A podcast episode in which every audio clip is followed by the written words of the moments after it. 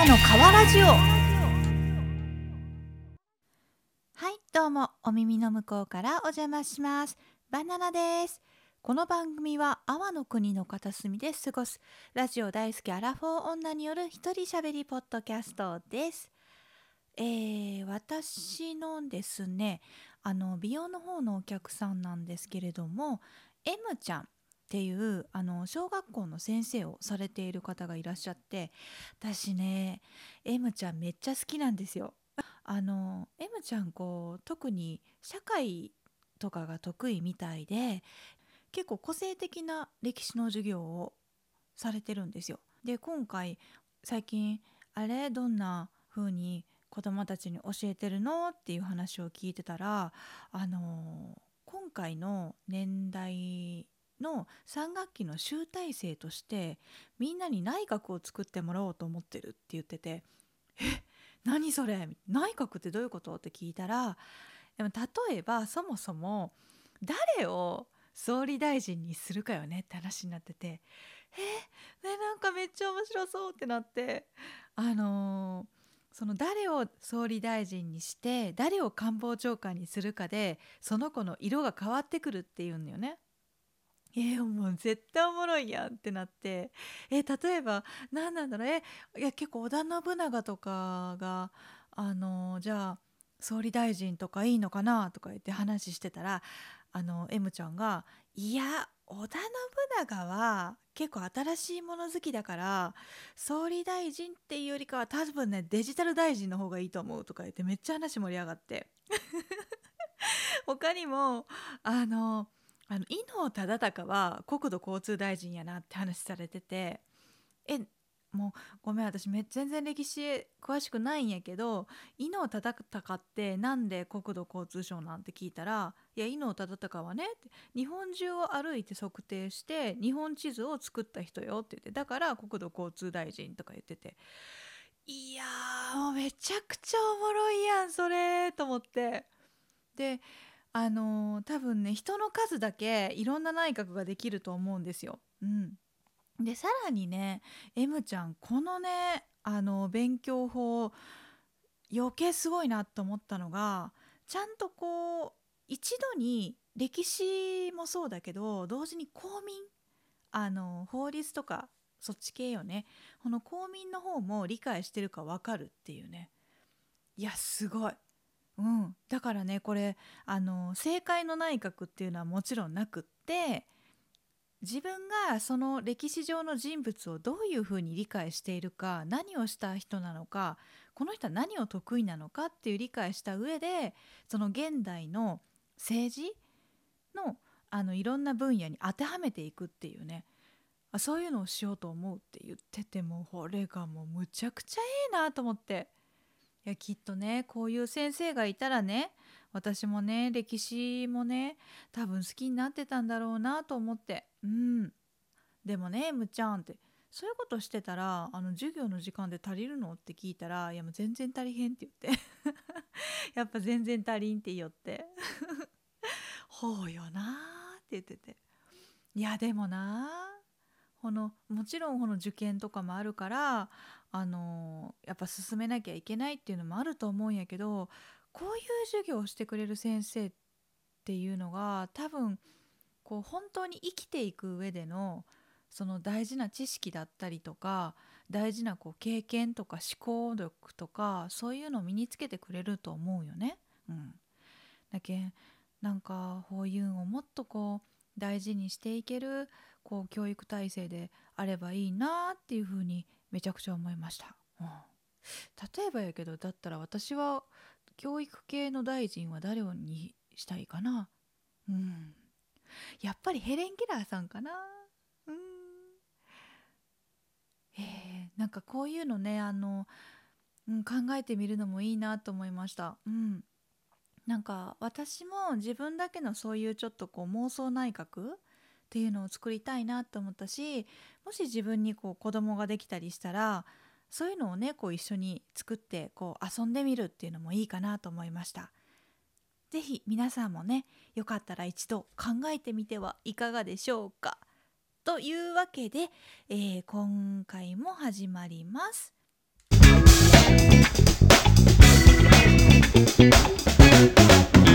川トーク川トークとはバナナの皮のように実のないトークのことです。えー、バナナですねえっとめっちゃ漫画読むんですよ。うん。どれぐらい漫画読むかっていうとだい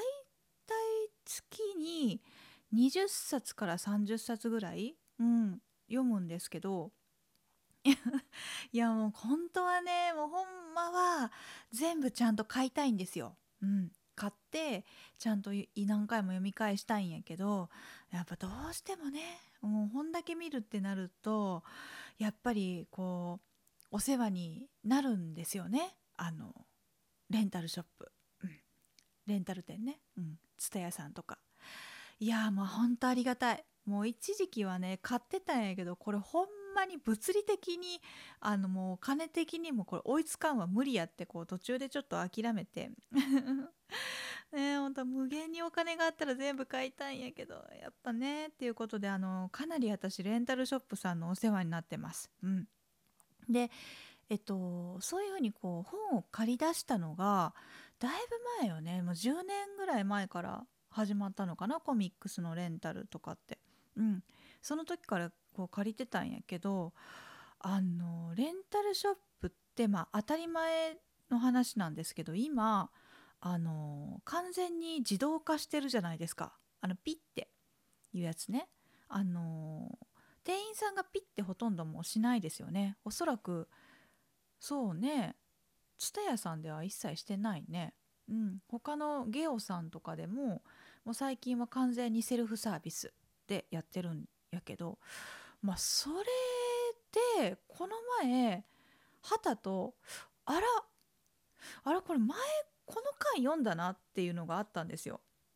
でこれで私ちょっとうわーびっくりってなっちゃっていやなんでびっくりしたかっていうとあのーセルフ化する前はね本借りたらちゃんとねこの店員さんがね「この漫画あの以前もお借りしてますけれども今回も借りられますか?」って言って実はね聞いてくれてたんですよ。うん、これで「ああすいません。あじゃあいいです」っていう風に断ってたんやけどそういえばそれなくなったんだと思って。あなんかちょっと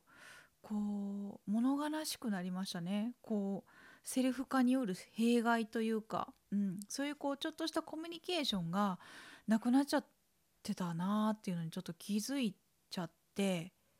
ちょっとね寂しくなったんですよ。まあ、とはいえですよやっぱりあの やっぱセルフ化の方がねやっぱ便利なんですよね。こういろんな漫画もあるじゃあるでしょ？こうやっぱりね。こう中にはねこういやこういうこういうつもりで読んでるんじゃないんですよ。ちょっと中身のねこのあの人物のね背景のねこのあの人間関係とかが面白くて借りてるんですよって顔をしながらちょっとエッチなねタイトルのねあの漫画とか借りるじゃないですか。なんかその時のこのちょっとしたこうあのこれあの違いますよ。私こう中身で読んでますよ的なこう顔みたいな。そんなのねこう誰も気にしてないと思うんやけど。なんかそういうなんかある種のこう気遣いっていうかねこう本と本の間に挟むみたいなね。なんかそういうのは逆になくなったなみたいなもうもう自分がね見て自分でピッピピッピするんでねそういうのなくなるじゃないですか。まあ、そういう気遣いしなくていいっていうのはまあ漫画借りやすくなりましたよね。うん、ああなんで今日に限って男性の店員なのみたいなのがねやっぱなくなったっていうねそういうのもこうあるしあの同じ本をまた借りるっていうこともやっぱあるのよ。うん、あれ前どうやって終わったかなとかあこれもう一回読みたいなとかで借りるんやけどそういう時すらもやっぱ聞いてくれるからなんかああ大丈夫です。もう一回読みたいんです。みたいな。ねこういうねこうちょっとこうあ大丈夫です。あいけいけます。みたいな。あこの人まあこれ2回も借りるんやな。みたいな風に思われてるんかなとか言ってこう思われてるっていうねこうね。なんかねこういうこういろいろ考えちゃうっていうのがねなくなったっていうね。そのこう気持ち的な楽さっていうのはね、うん、逆にあのレンタルの自動化によってこう得られたものなのかなとは思います。とはいえねそれって本当にいいことなのかな？なんかコンビニもさこう今さセルフでねいろいろこう買えるように進んでいってるじゃないですか。そういうのもこう本当に本当にいいのかなっていう。こうなんだろう脳の刺激がどんどんなくなっちゃっていってないかなみたいな。うわどう思われるんやろうとか。いやちょっとなんかこう恥ずかしい本間に挟もうとか。あこれなんか前も買ったなって思われるかなとか。なんだろう逆にこうほんわかしたね。あいつもありがとうございますみたいなね。こうあったかいこう人間関係。であ覚えてくれてる。嬉しい恥ずかしいみたいな。そういったこう刺激がなくなっていくっていうのはうん本当にいいのかなっていうね悶々とこう今あの考えているところでした。そんなことをね考えながら今日も私はねあのいろんなジャンルの漫画を借りて読んでおります。かわらじ。それいけ樋口塾。ポッドキャストおし会のコーナ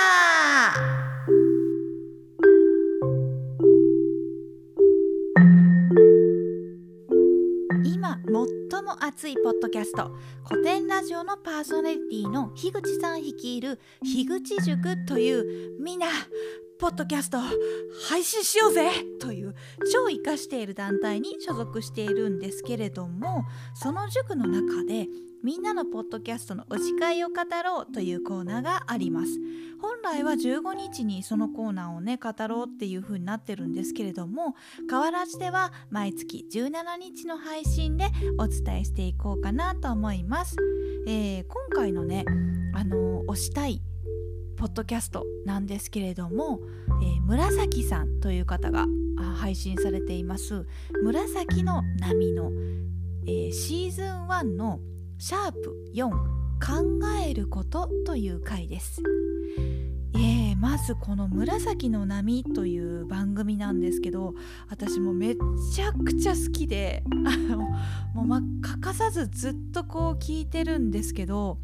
なんだろうなえー、なんだろう一言で言うとこう人間味が詰まってるポッドキャストっていうんですかね。あのご説明文のところにあのシーズン1シーズン2っていう風に今シーズン2を配信されているんですけれどもあのシーズン1コロナ離婚編とかもうすでになんかもうこうセンセーショナルですよね。でシーズン2が東大受験編。いやーこれもなんかドキッとしません？うん。なんだろう。こう紫さんっていうあのこの方あのお話えっと Zoom とかでお話ちょっとあのできたことがあったんですけどもいやなんか本当にねこうえー、いい人っていうのも変だけどなんかこう優しいこう朗らかな雰囲気なんですよね。笑顔がこう何て言うのかな控えめな笑顔ででもなんか個性的ないでたちででも結構喋ること結構すごいバンバンいろんなこと言ったりとかかあのファッションセンスがねこうすごい素敵で独特だったりするんですけれどもあの現在あのいいかねパレットっていういいかね小学校ですかね旧。昔のいいかね小学校だったところを、うん、そこであのリノベーションで建ってる複複合施設。いいかねパレットっていう複合施設であの住まわれてるんですけれどもあのシーズン1であの語られたようにあのご離婚なさって。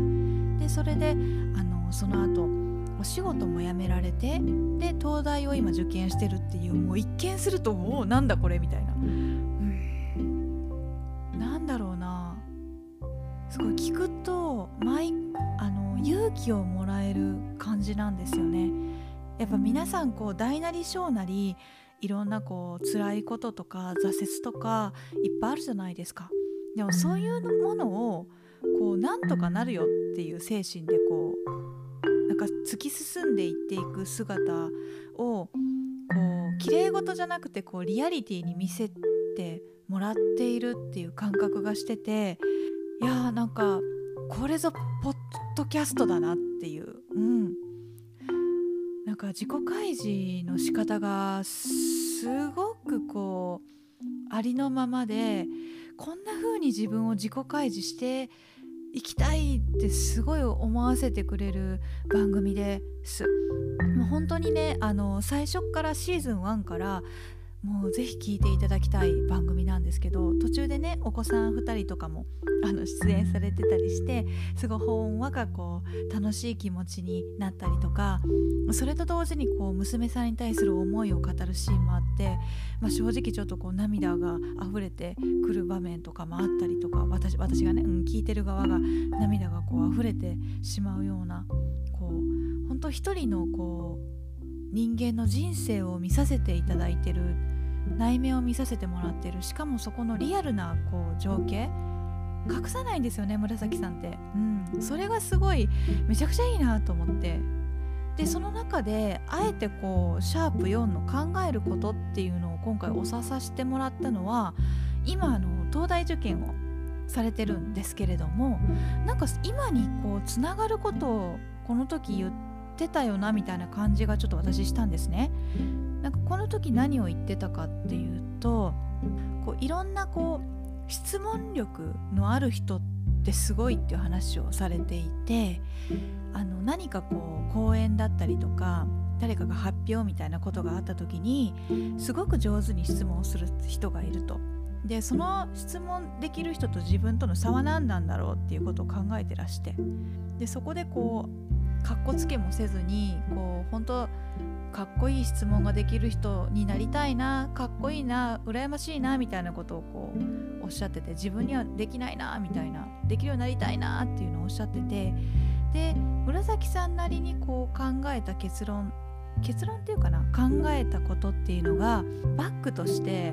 ちゃんとこう知識とか教養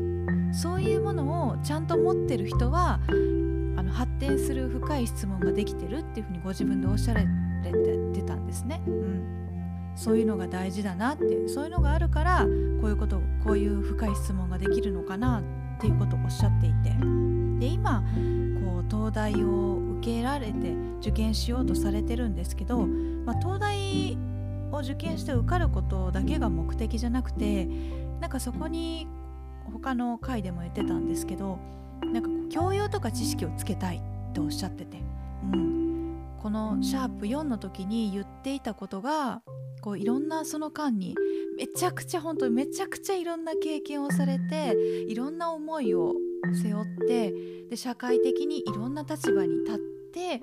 その上でこう今改めて教養を身につけようとされている姿にああこれからの紫さんが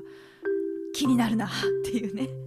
うん。そこにつながるなっていうことで今回「シャープ #4 考えること」の回を押させていただきました。はい。いやあのこれからも更新あのめっちゃくちゃ楽しみにしてます。うん。えっと東大受験編シーズン2ということなんですけどあのよかったらあの「いいかねパレット滞在編」っていうね大台もね追加していただけてなんかそういう生活も聞けるのもすごく楽しいのでまたあのぜひお話聞かせてください。楽しみにしてます。はい、えー、紫さんの「紫の波」シャープ4考えること。ぜひ皆さん一人の男性の生き様と葛藤とそしてあのこれから向かっていく人生についてぜひ一度ご視聴くださいませ。え